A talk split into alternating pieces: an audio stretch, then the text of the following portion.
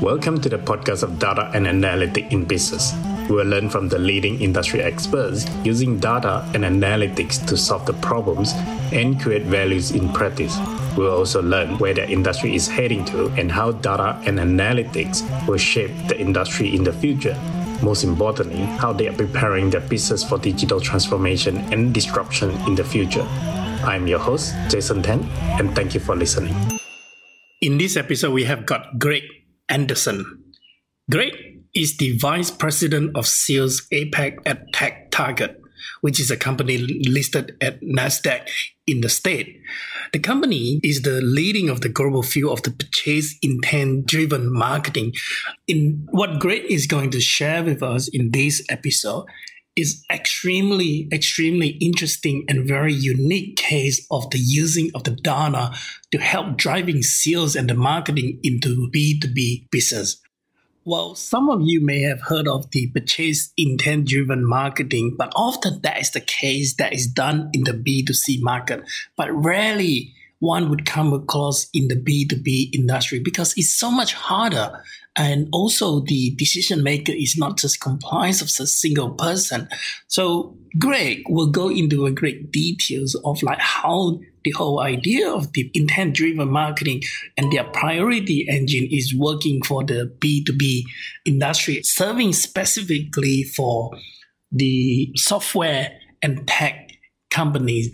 I think the other thing that is worthwhile highlighting as you are listening to this episode is I think that Tech Target and Greg, they are essentially building a new market as the macro economy is changing. What I mean by macroeconomy is changing is that as people are moving more and more online and becoming more comfortable in doing a lot of the transaction, doing a lot of the research on the internet, they have successfully captured and crafted that area of the segment for themselves in serving their customer and they are able to digitize a lot of those touch points that used to happen in the offline world but now as they are moving into the online world they are not only they are able to capture that they are able to digitize this if you are serving a lot of the customer in the offline world and you have been thinking about how to digitize to capture a lot of those data and information so that you can do data and analytic. Or if you are wanted to understand how the b2b sales and marketing world is changing this is really the episode that you should not be missing.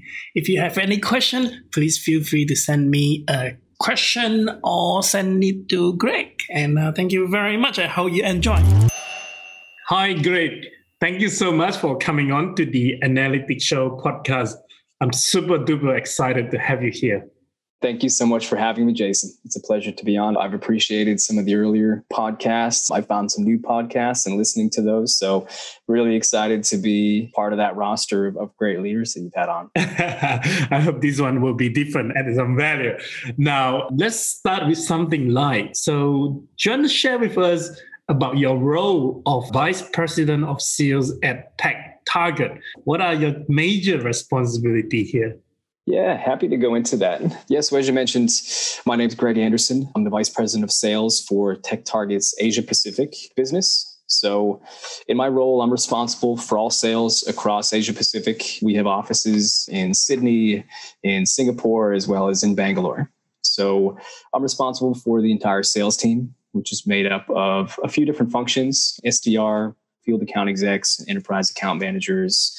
On a day to day basis, I work in and out with these guys on account strategy, on sales strategy to help with the accounts. But at a broader level, continuously, I'm responsible for the strategic direction of our sales plays, of our sales motions, of our account planning, forecasting the business, making sure we hit quarterly numbers. Tech Target is a publicly traded company on the NASDAQ, ticker is TTGT. So making sure that we are keeping the investors happy, hiring, onboarding, coaching, territory assignments. We're headquartered in the US, so a lot of HR things as well. So between myself and our managing director, John Panker, we kind of act as a number of different departments, but predominantly sales, driving revenue, making sure that our team is successful. Can so relate to that the sales revenue as a business owner. So I think this is what get me super excited about this interview. Now, for some of the audience may not necessarily be familiar with the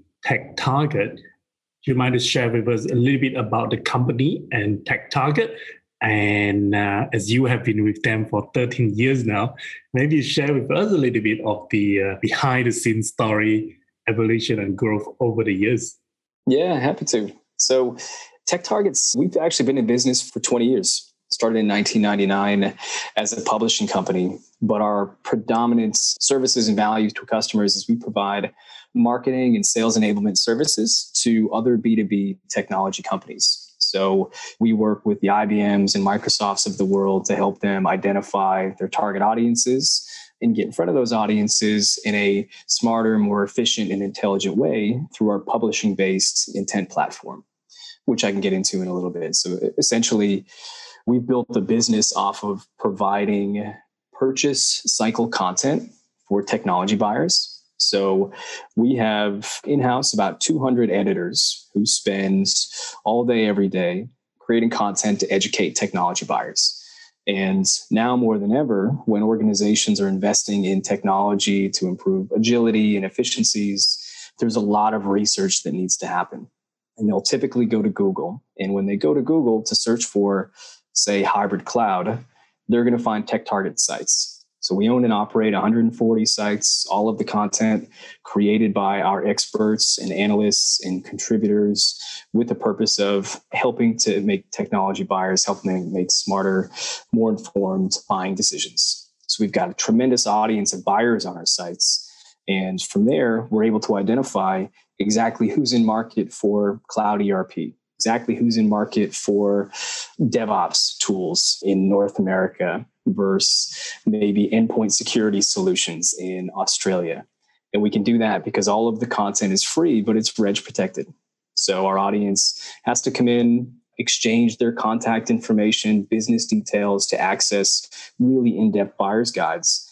And that gives us a wealth of information about not only which companies we know to be in market, but which individuals to be in market and really where they sit in the buy cycle. So, with that data, we work with a lot of marketing and sales teams to help them make sure that their message hits the right person at the right time, that their sales reps have the contact info of the right buyer on the team, and they've got the hooks to personalize their outreach to set more meetings. So, exclusively for B2B tech companies, you know, I think we've got a great brand in the industry, but if you're not in B2B tech, if you're not in the marketing teams, you may not have heard of Tech Target in, in terms of my journey with Tech Target, as you mentioned, it's it's been 13 years, 13 great years. I started in Boston as an account manager.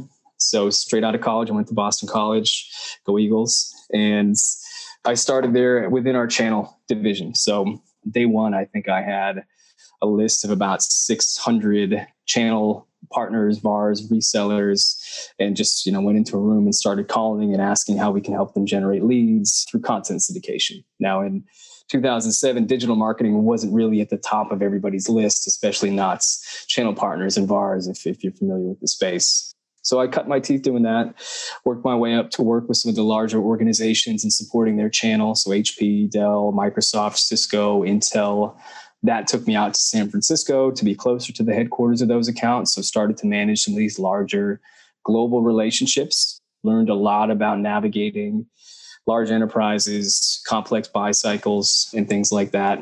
And then was presented with the opportunity as we continued to expand globally to move out to our Singapore office and start to build the sales team in Asia Pacific. We had some very da- talented people on the ground already, but not a dedicated sales leader. So they took me out of my patch, out of my territory, put me on a plane, sent me to Singapore. And I've been out here for, shoot, almost about six years. One in Singapore, the rest down here in Sydney. And I pretty much split my time between both offices. So it's been it's been quite the journey from account manager to VP out here. A wonderful company, great culture, great business model. We're continuing to grow and and hit targets. So I think I got really lucky for for where I landed and the experience I've had to be able to travel the world doing it. Wow, that's quite amazing. And welcome to Sydney and also thank you. Uh, Singapore. I spend a little bit of time in Singapore as my transit every time when I visit uh, Malaysia. Now, I think a lot of the quite a bit of things that you went into the details earlier in understanding that whole B2B sales and marketing. I think that is probably about this thing that Tech Target has got, which is called the purchase intent driven marketing. Is that correct? And I suppose my own personal view is that I have learned a little bit more about the purchase intent marketing in the past, but perhaps there was a lot more in the B2C market. I suppose the question then is is it the same in the B2B market? And is it what you were describing earlier? Is this the technology that you guys have and also all the works that you guys have to help the tech company with this purchase intent driven marketing? Very good question. So I think purchase intent marketing, a lot of people are talking about intent data these days. And to your point, a lot of it is taken from B2C marketing. So Qantas Airlines trying to market to John Smith who might want to fly to New Zealand. So quick transactional marketing. So eh, the idea of intent marketing is to identify different signals, different behaviors, different events that take place, typically digitally, that you can gather enough of those signals around to say, hey, there's a purchase event about to happen.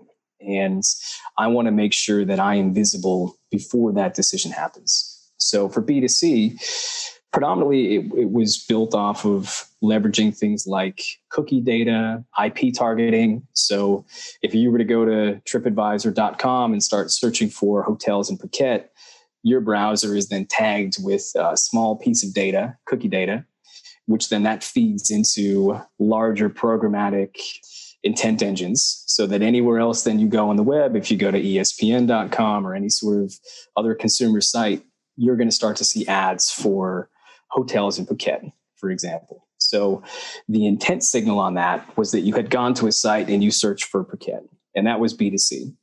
A lot of it is transactional, so you don't need much contact info on that. You just kind of need to be right place, right time. It's emotional decisions, they happen really quickly, and it's a single buyer. So shifting to B2B, it's a much different landscape. But because uh, technology has gotten a lot better to be able to identify key stakeholders, marketing technology has gotten a lot better to be able to target and engage them, um, whether it's uh, different marketing automation platforms, whether it's sales tools like a Salesloft to re engage.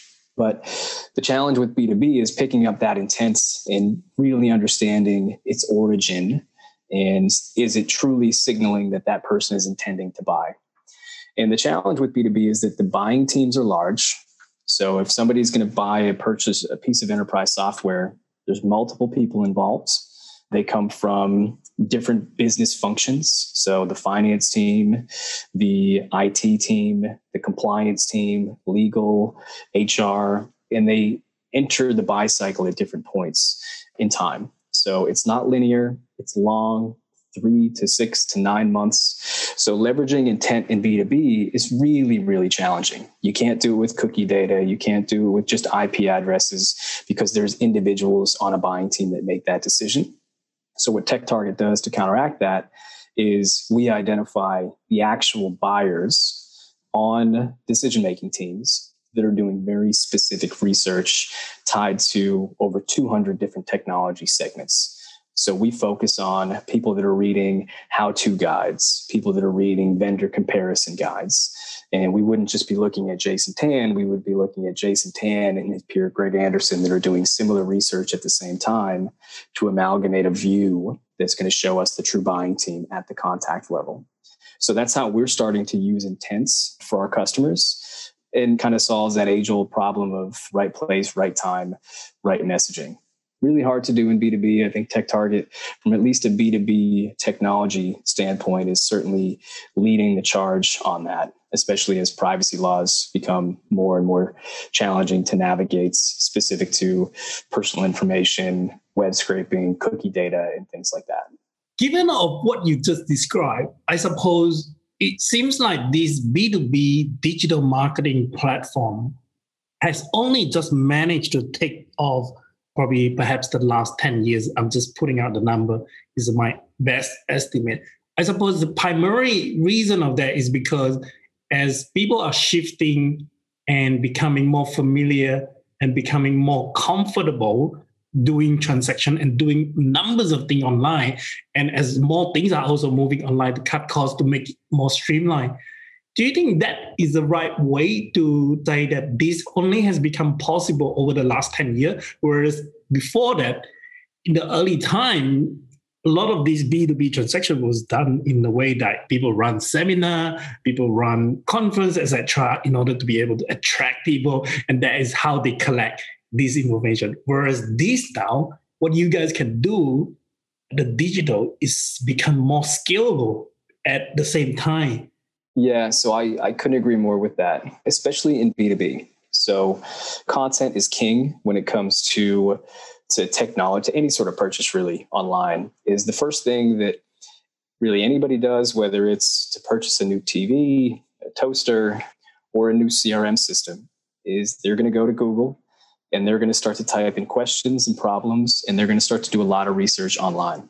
So, really, I think in the last 10 years, that has become the norm, moving away from events. Events have always been great because you can show a lot of flashy products. So, and if you think about where technology landscape has gone, everybody's moved away from hardware and now they've moved to software. And you don't need to be in a room with software to see how it works.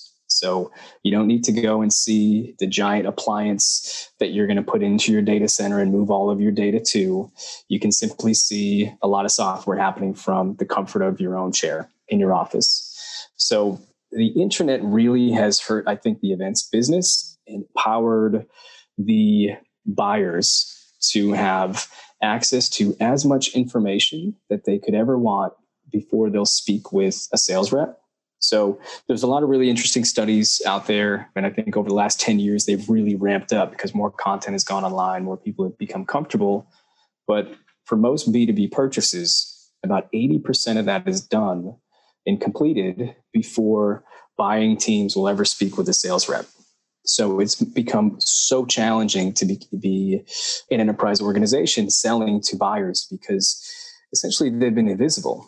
They have the ownership of the information, they can create their shortlist without sitting down with you in a room, without showing up to an event.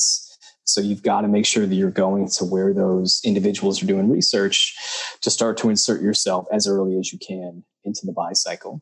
So TechTarget actually had an events business where we had a lot of seminars, teach people how to buy storage, teach people how to evaluate different security solutions, data center solutions. And we actually folded that, I want to say almost five years ago now, it was a very profitable business, but it's also a very expensive business and a very unpredictable business and not very scalable. So we decided to put all of our eggs in the online platform, in the digital intent driven platform. And that's proved really, really successful for us. And I think COVID has certainly accelerated this shift to digital and the shift to online. And we were we were well ahead of the curve on that one. I want to go into a little bit more details about these intent, collecting the intent. And also, you mentioned about the content is king. I can see where you're coming from. And also, all of those 140 website where you have 200 editors building and publishing the content. Now, I suppose one of the things as we are now also like as I say, the last 10 years has helped to make it take off. But at the same time, I feel like I wouldn't say it's a tail end of it. I'm not qualified to say that. But what I'm trying, I suppose the question, what I'm trying to understand, or the question I have is that content is king. And it used to be gated content. So I you need to give your email address and your first name, last name, and obviously people can fake email address, but that's different story. There's only 5% of the people. But as content is king and the internet has powered so many more people to be able to create content with all the various platforms and in fact the podcast itself that i'm running is also creating the content. With the abundance of all of these contents how can the gated content could be still relevant in the next five or ten years to be able to collect that intended? That is going to be i think a challenge for a lot of content creators and a lot of organizations that monetize a lot of gated content and things. So the approach that TechTarget takes and we've always taken is we provide, I think maybe 20% of our content is gated. So we want to make sure that there is a lot of free content out there. And what you need to do as a content creator is to make sure that you can establish yourself as a trusted resource, a safe place that you can return to from time and time again to get valuable, credible information that can actually help you make decisions. Now, I think in B2B tech, all of the information, there's a lot of in depth information and a lot of research that needs to happen around specific technologies, around specific products, around specific integration strategies, and things like that. So, our approach is to go in and to gate the content that, you know, it might be a 15 page ebook on how to build out an entire DevOps team. Or you know it might be a, a 14 or a 10 minute podcast on how to implement certain solutions. So what we want to do is we want to get people to the sites have them start to trust us have some premium content that people see as enough value to exchange their contact information with. Obviously never any people are not going to pay for content anymore. Your contact information is your currency to pay for that. And the other bit of being able to gate content is it should be gated once. Create a community where you subscribe. All you have to do is to be logged in. And that's going to allow you to do two things look at every piece of content from there on in without having to log in many times. But also, it's going to bring updates to you proactively as a consumer. So that's the other value that you want to make sure that you provide is say, hey, if you give me your contact information to access this content, we're going to make sure that you stay updated about all of the new content you never have to come back to us to check to see if there's anything new and interesting. We'll send you an email. We'll post something on LinkedIn if you're in our channel to be able to see that. And because you've opted in once, you can just come back and access that. So it's really about the quality, the credibility, and the future exchange of information that you need to sell to an audience to make them comfortable to give you their contact info. Because again, they're selling themselves to you you know they're buying your information with their personal details. And you have to be really really careful about that and value that exchange. So with this 140 website that TechTarget is maintaining or collecting all of this intent do you guys own and maintain all of these websites and also from the content creation perspective is how do you maintain such a huge network of the content publisher Yep. So, of all the 140 sites, we maintain all of them.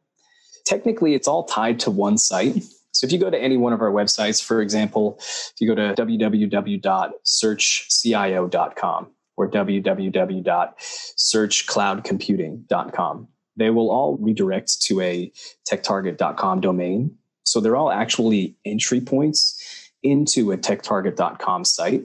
And the clever thing that we did, and I'll probably admit it was by accident, is we've named all of our sites tied to the technology that we write about within that site. So it helps a lot with SEO. So we're found very often with Google. We've got over a million first page ranked keywords within Google. So our cloud site is all content on enterprise cloud computing. So we're found very often within that. But then we've got a, a large editorial team, about 200 individuals and then they're siloed into different experts for specific technology areas. So we have our experts on DevOps, we have our experts on cybersecurity, we have our experts on storage. And those teams go out into the market and talk to technology buyers to understand the problems that they have, to understand what they're implementing. And then we talk to technology vendors to understand what sort of products they're coming out with, what sort of problems they're solving with their solutions as well. So it's a really large network. We produce all of the content on there. We've got a brilliant publishing team that creates content based off of actual research. So we do very little news content. So news content typically has a shelf life of maybe 36 hours. We create a lot of evergreen content so that if you know you decide to finally migrate to the cloud or implement a hybrid cloud strategy, we may have written an article last year that is going to be relevant today. So we create the content based off what the market needs are, and we understand what the market needs are based off of surveying our audience. So we've got over 20 million opt in members.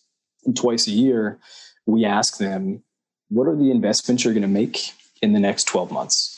rank them from your top priority, tell us what are the key considerations for those investment areas. And then what we do in return is we will create content for them to help them make those decisions. We'll go and talk to the vendors they need to evaluate. We'll compare and contrast different solutions to solve those problems. So it's a great exchange of value where the audience tells us what they need and they trust us to go and deliver the information to help them solve those problems. So my other question then have is can the businesses also display ads on your content networks? Yep, yep. So we have a full suite of marketing services so it stems from content syndication, taking your assets, white papers, podcasts, putting them on our sites and serving them to the audience, different types of lead generation, custom content, but also display ads. And what's really valuable about our sites, we always want to protect our audience. So we actually don't allow any programmatic advertising on our sites. So all of the advertising comes directly through TechTarget so that we can control what message our audience sees. So you'll never see an airline advertisement on our sites. You'll never see insurance advertisement on our sites. We're only going to serve ads to our audience that are relevant to the technology they're searching for. So the audience is always surrounded with relevant and helpful information. But for the advertiser, if you're selling data analytics products, we're only going to serve your ad to people that are reading on searchbusinessintelligence.com or searchenterpriseai.com. So the contextual relevancy is kind of a primary value that we deliver to our advertisers with the display ads. But also the value goes right back to the audience because they're seeing and being introduced to brands they may not be aware of, but can help them with the problems they're trying to solve. Now, given that it is a B2B market or industry and the sales cycle typically takes six to nine months, I suppose my question then for you is how important is the real time information in collecting and also showing all this signal and sending all these different signal and information to the buyer and the seller?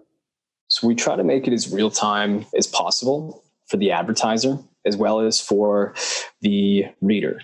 So for the reader the real time is we make sure we serve an ad that's relevant to the topics that they're reading about and then within about 24 hours, those of the 20 million members that we have, if you read an article about containers or data management or cloud data management, the next day you're going to get a newsletter with curated content specific to those topics. So we make sure that if Jason Tan comes to me on a Wednesday and you look at 10 articles on a specific topic, we want to make sure that you get 10 more articles in your inbox the next day to help you continue that journey, but also to encourage more and more engagements on our sites. Because the more that we can see you reading content from us, reading content from technology companies, shifting from early stage to late stage content, the more we can understand where you might be in the buy cycle, and the smarter we can be about how we target you with more advertisements and the better information we can give to our customer sales reps as well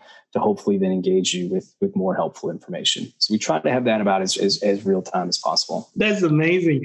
I suppose the question that I'm interested to know in that regard then is the sales rep or the sales team from your customer who would then be selling all this tech software when and how would they come into the conversation then? I, I suppose it would be kind of weird. Right? Is, suppose if the reader who is reading the website and next day they receive a call from Microsoft, hey, thank you for looking at the, the website. I know that you're interested to buy Azure. Let me help you out. so how do you make that transition as smooth as possible? We do that a few ways. The first one is providing training and resources to the sales teams at our customers to teach them to not do that.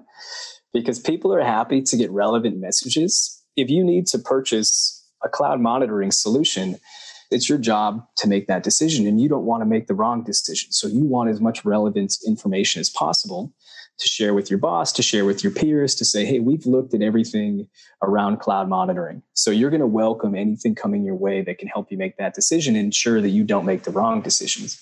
However, if somebody reaches out and says, I know you've been doing this and I know you've been doing that, so let me sell you this, that is not a good customer experience. So the way that we help with that, we have a product called Priority Engine. Priority Engine essentially is access to our backend database. And we actually help to visualize all of the accounts that are in market for your specific solution. More importantly, we show you every contact at that account that has opted in, consumed content relevant to your solution, and not just at the aggregate, but at the individual level. So if I'm Microsoft and I'm looking at Wells Fargo and I can see 15 people in Priority Engine that are all doing research on cloud monitoring. I can click on Jason Tan's name, see all of your contact information. I can see that the top things you've looked at in the last week are relevant to digital transformation, to cloud security, and to something tied to data analytics. And then I might click on Greg Anderson's name, a BI developer. And the things that I might be looking at relevant to cloud monitoring are DevSecOps or container management and things like that. So what this does, and it's I think it's the first solution out there to have prospect level intent data, is that now as a sales rep at Microsoft, what I can do is I know exactly what to say to Jason Tan to pique his interest. So the email that I send to you is going to be specific to digital transformation and cloud security. And the email that I sent to Greg Anderson, you know, that BI developer, is going to be specific to container management. And when you as a buyer receive relevant information, regardless if it's from a sales rep, if it's presented in a value driven way that wants to offer more help and support, that's going to further the conversation. It's not about qualifying, it's about curating content, informing and advising people on how to help them buy. So we give access to this tool, we give access to this data, and the way that we teach the sales reps to use it is essentially to call up Jason, introduce yourself as the account manager from whatever company that may be, maybe it's from Microsoft, and simply use the information that we know, but not in a not sharing exactly why you know it. So the call might go something like this. Hi, Jason. This is Greg. I'm your account manager for Microsoft. The reason for my call today is that we work with many financial organizations that are really struggling to evaluate the cloud monitoring software that might be out there, particularly around cloud security and digital transformation. So, we have some great research briefs and studies that I'd love to send you if that sounds like a position that you might be in, and if you think that might be valuable to you. Would it be okay if I shared some of that? You're going to say yes because that's exactly what you're researching for. I'm not asking you for your time or a meeting. I'm simply asking for permission to send you helpful information to help you make a decision. And that's going to elevate me as a sales rep in my organization as a valuable partner in that process. Whereas all of the other outreach that that person is getting is going to be product offers, requests for meetings, and SDR is trying to qualify whether they have budget authority, need, and time. So we're helping to position you as a valuable partner early on in the buy cycle. And the only way that we can do that is because we know who you are, what you're interested right now, and we can put that in the hands of sales reps and marketers almost in real time. That is amazing, great. Can I just put it in a different way to describe that? Which is, I think what you guys are doing is pretty much digitizing the offline activity that the real world in the physical world over the last 100 200 years. With all these things that you guys are doing like for example when people are reading this content when they want to go into the gated content they have read this read that. All of those things that used to happen in the offline when they were perhaps inquiring certain product but then all those activity that happened in the offline in the past had always been recorded by human. And if we were going to rely on human to do that it would never be able to be consistent. But what you guys are doing now is digitize that whole offline activity and that becomes data that is valuable at the right time. Exactly. And we, we really try to help. You know, one of the biggest challenges for sales and marketing teams is to get into that buy cycle early. So everybody now has an ABM strategy, an account based marketing strategy. And we work with a lot of organizations and we see a lot of their account lists. And, you know, in Australia, this will make sense that the big four banks are on everybody's target account list. And everybody wants to talk to the IT directors at the big four banks. So I feel bad for whoever the IT director is at Commonwealth Bank because that person is on everybody's lists. Their LinkedIn is full of messages, their inbox is full of messages, but we don't know what that person is actually interested in. So what we try to help to do is, you know, CommBank might not actually be in the market for cloud monitoring, but this small startup just around the corner whose name you don't know might. And we can surface that within Priority Engine because we're tracking that behavior. So focusing on accounts that you know to be in market and that's where you want to burn your calories as a marketer, burn your calories as a sales rep, put your effort to them because your yield is going to be so much higher. So the smarter companies can be about account selection when it's time for outreach. The smarter they can be about contact selection, not just by title, but, but truly by interest and the smarter they can be about how to personalize that outreach and engagement on the sales and marketing, they're going to cut through the noise. They're going to get a lot more mind share. They're going to get a lot more meetings, more opportunities, more closed business off of that. So that's that's the problem that we're solving for many of our customers, and that's a problem that many customers, regardless of the industry, face. And you know, I'm sure there's a similar tech target solution for financial services and things like that out there. But the key is finding the individuals who are interested for your solutions, not just the companies that you're maybe tracking IP addresses on, or just the big names that you think you want to go after because they're on everybody's list. I got a funny question for you. Do you think you guys are making the job of the account manager redundant very soon? I don't think so. I think we're making the job of the call center probably redundant because no longer do you need to employ 100 people to call through a phone book to hopefully get a meeting. And there's all sorts of challenges with that. One of the first ones being it's not great for your brands to have people that don't know your business as much to go after it.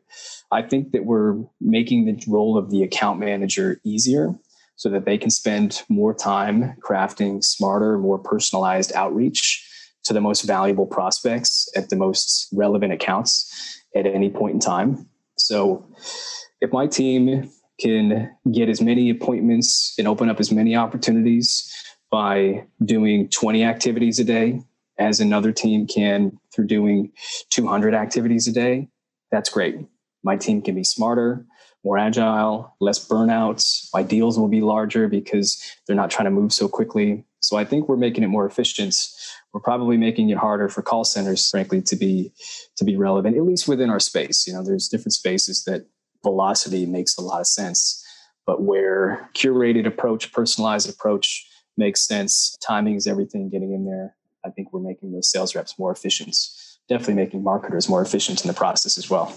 You certainly are empowering the account manager. I suppose the final question on that whole intent and priority engine I have is that time is always a critical factor when it comes to the marketing and sales. My and that whole remarketing, as say, say for example, as soon as I go to this particular website and uh, looking at the product, I will always be hit with that ad, whether I go to Facebook or any other site, to remind me how much I should love that product, which is okay. But given that the challenges of the B2B market or the sales cycle is so long, how do you know what is the right duration in terms of serving that ad or serving continue paying attention that intent? And how do you know when is the right time to end? I suppose from the from your customer perspective is that if someone has already bought the product i do not want to continue to pay for the money that continue to remind people who just bought the product. Yeah, I think that's a big problem in B2C. I think the point of your question is in B2C, I think there's a lot of there's actual time frame of the value of that data.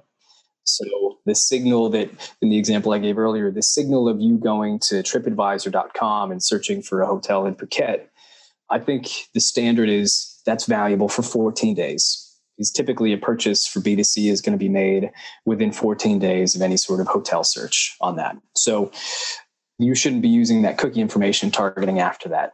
In B2B, those sales cycles can be as short as 30 days, but are as long as a year. So that's where the challenge of programmatic advertising using cookies to target people on non contextually relevant sites. Um, you risk targeting, again, non relevant individuals. So, what you want to do is just always be visible where your audience is and where they're engaged. So, I think that the contextual relevancy in any industry is going to become paramount, especially as cookies move away. So, as long as somebody is reading an article on how to do X or how to buy Y, that person is still going to be valid. But the recency of the data, whether it's uh, somebody reading a website, whether it's somebody downloading an ebook or listening to a podcast, you really need to pay attention to that. So, if anybody listening to this is planning to purchase data, or to target people with data, two key questions you want to ask is what is the source of that data? And then what is the recency of that data?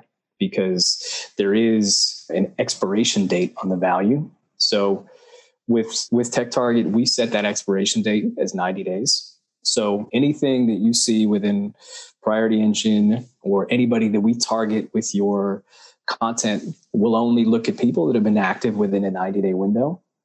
Because we see in our own emails and we send millions of emails a year to our audience. We see the drop off within the first 30 days is the highest. 30 to 60 drops a little bit. And then anything after 90 is almost non-existent from engagement rates. So if you do want to use a rule of thumb in b2b tech 90 days is good but 24 hours to a week is always best so that's why we try to refresh our data as soon as possible with content but also within priority engine we refresh it every week so that you see a new stack ranking of accounts, a new stack ranking of prospects, a new stack ranking of the intent data at the prospect level.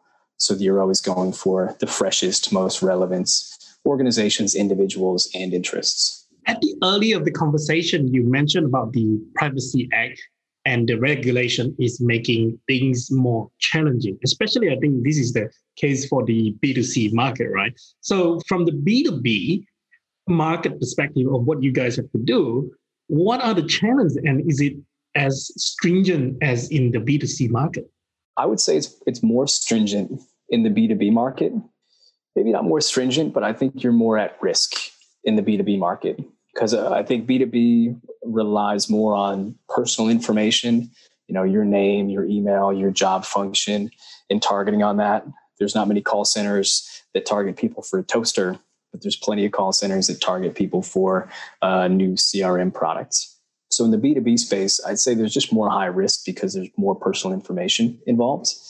We know that California Consumer Privacy Act is a challenge for anybody that harbors cookie data and things like that. That's becoming harder to use. GDPR has come out, and that's really kind of shining a spotlight on organizations that collect data in nefarious ways through web scraping, through buying third party databases and things like that. So it's very much challenging. Thankfully, on our side, because we do have the publishing based model, we have a direct engagement in agreement with our audience. So the agreement is if you see our content is valuable, you will exchange your contact information in order to access that. And in that exchange, we require a double opt in to opt into TechTarget's privacy policy, but also to us sharing the data with our partners for email, phone, and everything so that it is 100% compliant for us to pass your information on to the next marketer at the key accounts at IBM or Microsoft or the next sales rep. So we've got lucky that we built our business off that, I think, because of the publisher model privacy regulations are going to challenge a lot of businesses that are built off of web scraping, buying third party data. The other thing is, as marketers, you have to be really careful with who you have in your CRM system. So you have to be able to prove where you got the contact info of individuals. You have to make sure there's an explicit opt in. You have to make sure there's an explicit opt out. And when those individuals, hopefully they don't, but when they inevitably do opt out, that you remove them from your system and they don't go into marketing automation because there's really heavy fines. So for us, we're well protected. It has made it a bit more challenging to do business from a paperwork standpoint because everybody is so conscious about privacy policy. So, you know, I spend a lot of time reviewing privacy policies and master service agreements, which is a good thing because people are taking it serious. but I think it's going to be a really challenging thing for a lot of businesses that aren't built off of the one-to-one relationship with an audience, such as a, a tech target or a LinkedIn or a Facebook or something like that. The third-party data is amazing. then on a daily basis, how many emails I get in my spam folder who try to sell me the user who use certain software so that I use those data to target them. I get a lot from VMware. I don't know if VMware's customer database was exposed, but there's so many says, "Hey, would you like to target everybody using VMware?" Yeah, exactly. where you got that info. it's amazing that the numbers of the email that I get every single day. So I can totally relate to it. And and and buying, I think, I mean, I have done business in B2C and the B2B market. I mean, imagine that buying those data and then sending people email to entice them to buy your product is hard enough in the B2C market. Like, for example, $100 for a pair of shoes. It's going to be so much more difficult in the B2B market where the purchase is hundreds, thousands of dollars or tens of thousands of dollars. So I just cannot imagine how would that work. I get so much offer of that. Yeah, it's not a space that I think is going to thrive and survive much longer because contacts contact information has really become a commodity. I think you can get it from anywhere. So understanding who the right contacts are in the context of what they care about and how you can help them with your solution is so much more valuable.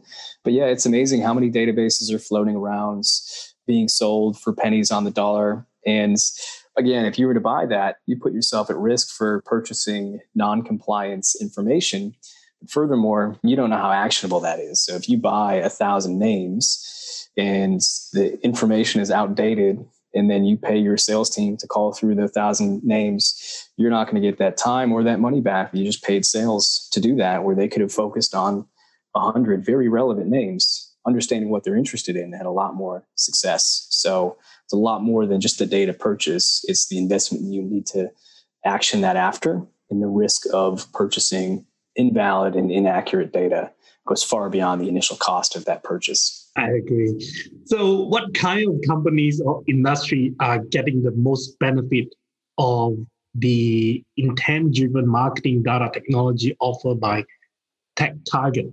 So, as the name would maybe hints, we exclusively work with technology companies. So, software, hardware, services, so we've got over 1,300 customers. And you know, while it is a, a niche space in terms of our customer base in our audience, it really works out well because there's so much information that needs to be gathered from buying teams to really understand how to make a different purchase. And it's really hard to find those individuals. So while it is a niche space, you know, we provide a lot of value to really anybody from a large Microsoft organization to you know, smaller startups or even resellers, maybe consultancies that just want to identify other small businesses that need help setting up their their router and things like that. So we try to cater to really anybody that can sell any sort of technology. So from what you described, it sounds like not only you're serving the large enterprise, but you will be able to serve the SMB business as well.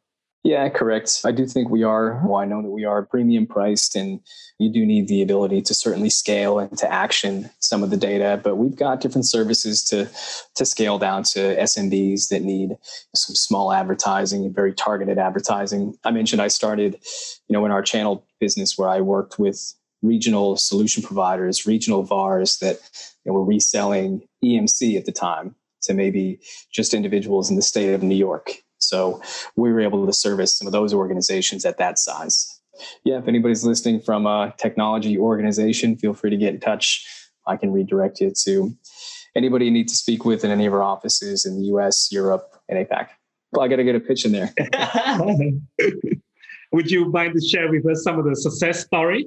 There's a lot. There's a lot. As you'd imagine, it is challenging to get organizations to go on the record and talk about success that they've had with their products, mainly because it gets tied to deals they've won, ROI that they're able to see. And if you're Microsoft, you don't want to go out there and shout from the rooftops that you found a solution to help you sell more because Google and Amazon are going to jump right on that as well. But we have a lot of customer testimonials and case studies in the site. A few of them, uh, one being this, interestingly enough, an organization, Operatix, whose business is actually to set appointments for other technology companies. So they actually worked with us to use Priority Engine as their data source for that. And through a pretty large trial, they were able to confirm that they were able to double the amount of uh, opportunities that they could create with just as many phone calls and emails to other databases that they've worked with.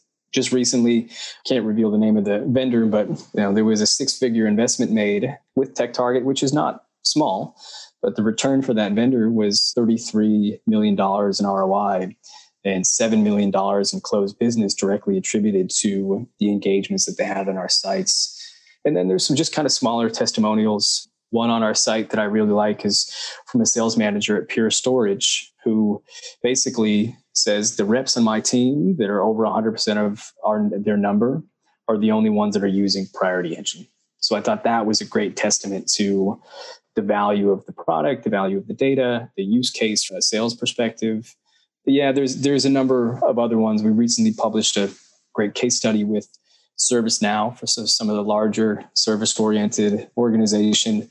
You can check out uh, on techtarget.com. It's it's probably a, a 10 page case study on how they've implemented the data into almost every facet of their sales and marketing strategy. So powering their events, so now their webcasts, recruitments, their sales outreach, their key accounts identifiers, cross selling and upselling. So, where they may have been focused on HR, being able to shift over to customer experience and find other buyers on those teams. So, it seems like every other week we, we've got a nice new testimonial to put up there to both encourage more customers, but hopefully build more and more confidence on the value of using digital intent data, smarter marketing, and sales outreach that may not have that instant gratification of shaking somebody's hands at an event, but over time proves tremendously valuable in making sure you get on the short lists and inevitably that PO. I very much agree. And I think that is really unique and smart use of the data. Is to be honest with you, this is the first time I have heard of all of these things. So and finding it extremely exciting, especially as a business owner who, who in the space of the B2B, I can understand, I can relate to how difficult it is in terms of the B2B, the marketing and the sales cycle. So that is so amazing. Thank you so much for sharing that. But it almost brings us to the end of this interview. And these are the two questions that I typically ask. What is your most important first principle? I think that that's a great question, which is a nice filler for me to think about it for a minute. I think that all the time. yeah, yeah, yeah. No, I, I, like to go with a lot of different quotes and things and talk to the sales team, but one that I, I really resonates with me and I always like to think about is the biggest threat to future success is current success. And I love that quote. I heard it on a podcast a long time ago and it's always stuck with me. You can peel that apart, but it basically just says never be complacent, never be satisfied with where you are because all of the effort that you had to get in there is going to be for nothing if you just sit idle for that. You're either going forwards or you're going backwards. And as a business, we're doing really, really well now. Just everybody's had to shift digital. And I try to reinforce that with my team often is you guys may be doing well and ahead of your number, but there's a lot of competition out there trying to swarm and come after that. So don't get complacent. Have that same fire that you had when you were at 50% of your number.